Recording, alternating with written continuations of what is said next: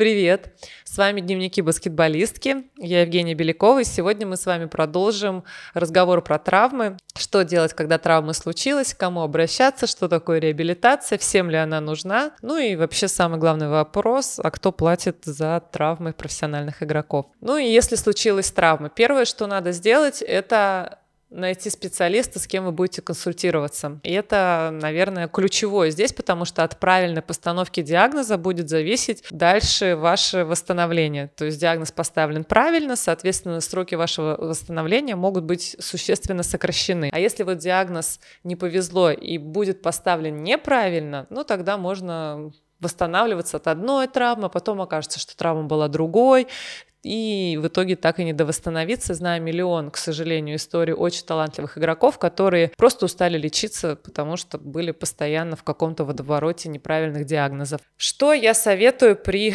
получении травмы игроком? Ну, во-первых, это пройти обследование, да, то есть чтобы иметь на руках правильные МРТ, КТ, УЗИ. Это, как правило, делает назначение на эти исследования врач в команде, врач в школе, в академии и так далее.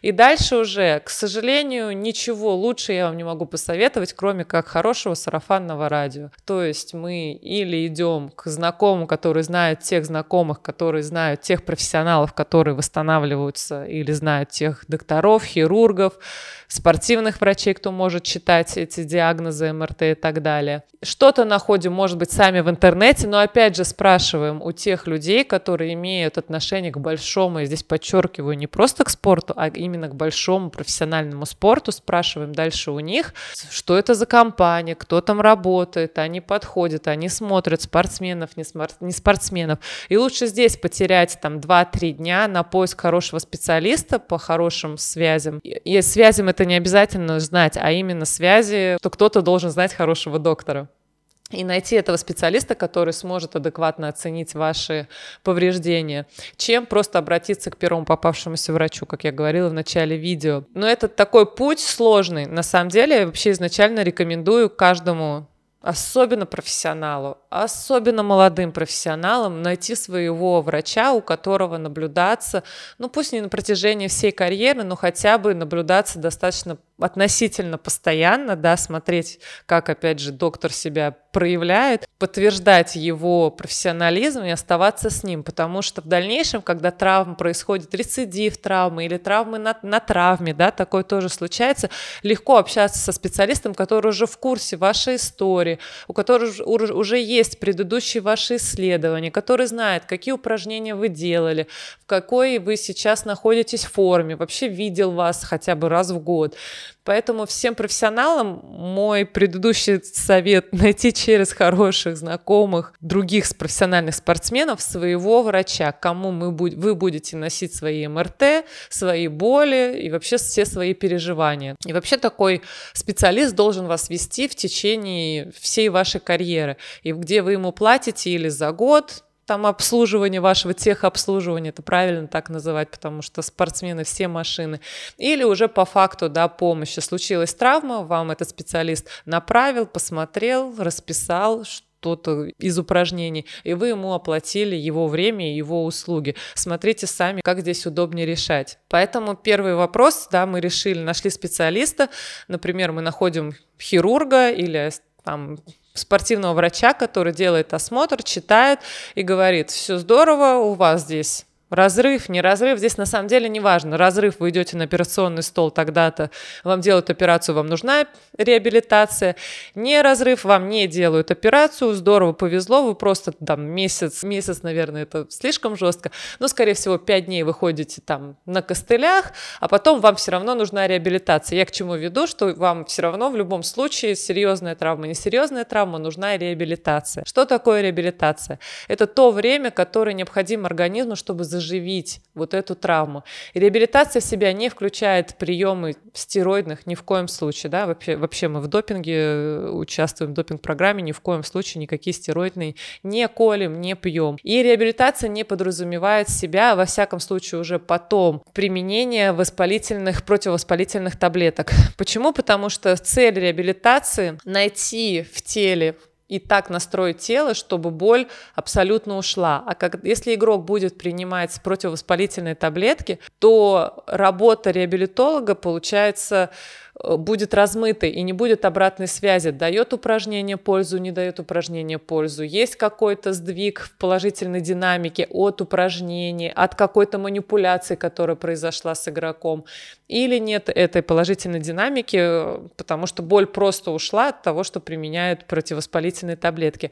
Конечно, есть игроки, которых, назовем это так мягко, просят да, играть игру с травмой, тогда понятно, у нас есть свои обязательства, каждый берет ответственность сам на себя, когда мы принимаем какие-то препараты, чтобы выйти сыграть игру, но это вообще не отменяет того, что все равно рано или поздно понадобится реабилитация. Иногда бывает такое, в моей карьере было, когда я играла с травмой финальные игры чемпионата России, то есть я полностью все сыграла, доиграла, а реабилитация моя началась уже после финальных игр. Конечно, моя реабилитация заняла намного больше времени, чем это был тот срок, если бы я пропустила те игры. Но опять же, это был мой выбор, никто меня не просил. И здесь надо всегда взвешивать, насколько сильны риски. И, наверное, чем старше я становилась, тем больше я понимаю, Чаще всего это того не стоит, но опять же, все профессиональные игроки всегда должны принимать решения, основываясь на, опять же, взвешивании и понимании своего состояния тела, где они могут идти и играть опять же, какую-то вынужденную игру, но они должны обязательно вернуться в реабилитацию. Как происходит реабилитация? После посещения доктора, да, который говорит, у вас разрыв, не разрыв, столько-то вам нужен покой, столько-то не нужен покой, вы приходите к реабилитологу. Реабилитолог, конечно же, в идеале должен вас осмотреть, чтобы эти точки у вас найти, вообще, может быть, какие-то другие отклонения в организме, которые привели к вашей травме. Или, опять же, если ваш реабилитолог знает вас из сезона сезона в сезон, он может догадаться, да, там, и понять, что у вас вот этот рецидив травмы, потому что вы или не делали упражнения, или перегрузили какую-то другую часть тела, которая у вас до этого болела тоже, например, и вы снимая да, какие-то определенную нагрузку с одной части тела, перенесли на другую часть тела. И реабилитолог после такого тщательного анализа подбирает упражнения. И упражнения чаще всего начинаются сразу же, почти после травмы они могут начинаться и на в койке сразу после операции.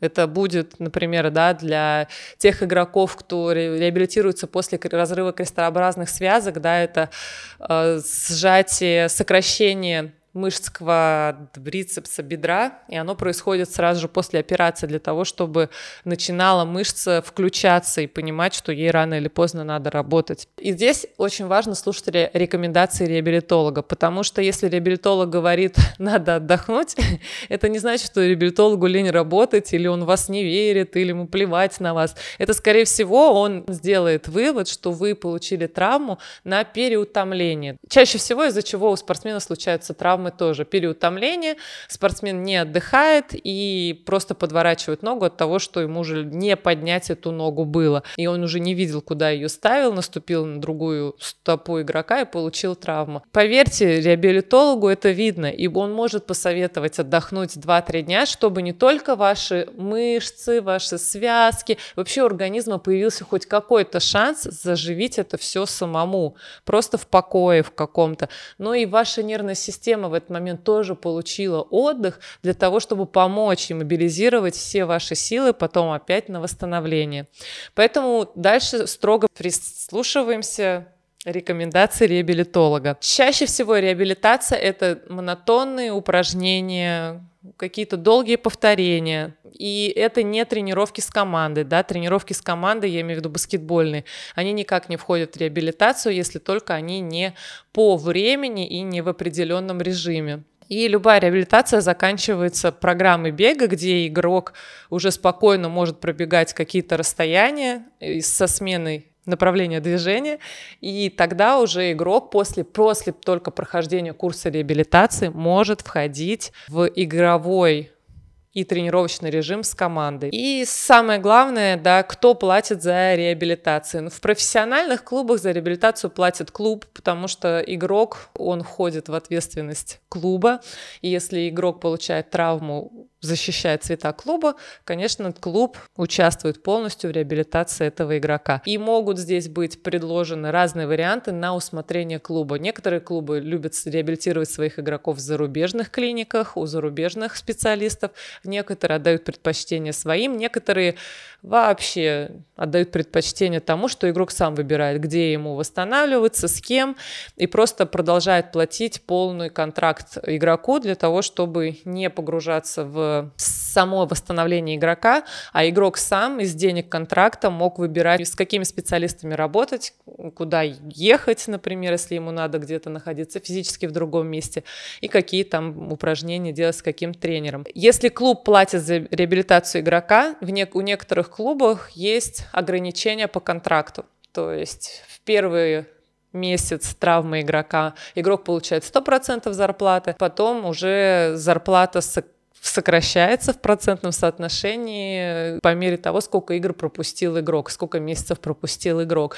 Но тогда клуб закрывает полностью реабилитацию игрока, то есть игрок должен быть в расположении клуба, игрок видит команду, команда видит игрока, и игрок может восстанавливаться даже с реабилитологом клуба, и тогда Игрок просто должен слушаться, что говорит ему тренер, и подстраиваться под расписание команды. Для меня это было что-то новое, когда я приехала в УГМК, и я видела, что все профессиональные игроки иностранки, кто был у нас в УГМК, все приезжали со своими реабилитологами из э, своих стран. И это было и во время травм, и во время того, когда они только начинали готовить к себе к сезону. На самом деле, на тот момент мне казалось, что это какая-то блажь, что они такие, типа, такие крутые у нас же есть в клубе. Тренер, ну чего, почему? А впоследствии я тоже сделала такой выбор, потому что, конечно, очень полезно, даже не просто удобно, а полезно, когда есть реабилитолог, который знает все твои особенности, знает уже программу, по которой тебя готовит и восстанавливает.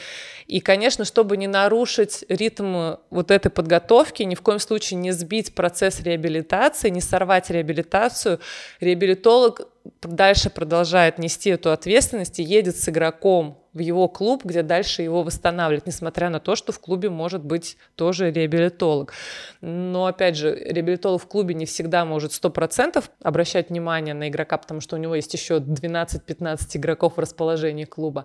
А этот реабилитолог, который приезжает с игроком, он с ним полностью погружен в его восстановление. И вот также у меня было в Вологде, когда у клуба был свой реабилитолог, свой доктор, у меня был свой полностью на мне сконцентрированный врач, который проводил со мной по 8 часов в сутки, ну и, соответственно, отсюда результаты моего восстановления. Да, 4 месяца, абсолютно рекорд, и да, несмотря на то, что это, может быть, было не стопроцентное восстановление, но команде я уже помогала в марте месяце. Если игрок получает травму во время игры за сборную, когда мы играем за сборную, мы застрахованы. Застрахованы полностью на сумму нашего контракта, потому что контракты должны предъявляться федерации. Федерация настрахует на сумму наших контрактов. Ну, я так говорю, как будто бы я сейчас сборной. Я говорю о том, о тех временах, когда я была сама сборной. И если травму мы получаем в сборной, мы получаем страховку в виде денежной компенсации какой-то, и тогда как игроки, мы можем выбирать, с кем нам проходить реабилитацию, куда ехать для реабилитации и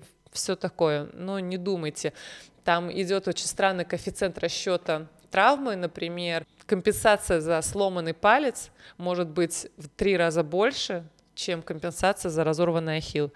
А, потому что это считается как сломанная кость, а ахилл это всего лишь сухожилие. И после сломанного пальца мы можем восстанавливаться 3 недели, а после разрыва ахилла 9 недель. Это совсем несоизмеримые да, деньги, и тем не менее это никак не учитывалось, во всяком случае, раньше в наших страховых э, договорах. Поэтому за сборную лучше травмы не получать. Ну и вообще травмы лучше не получать, о чем мы поговорим в следующем выпуске. До встречи. Чмоки-чмоки, лайки-лайки, огонечки.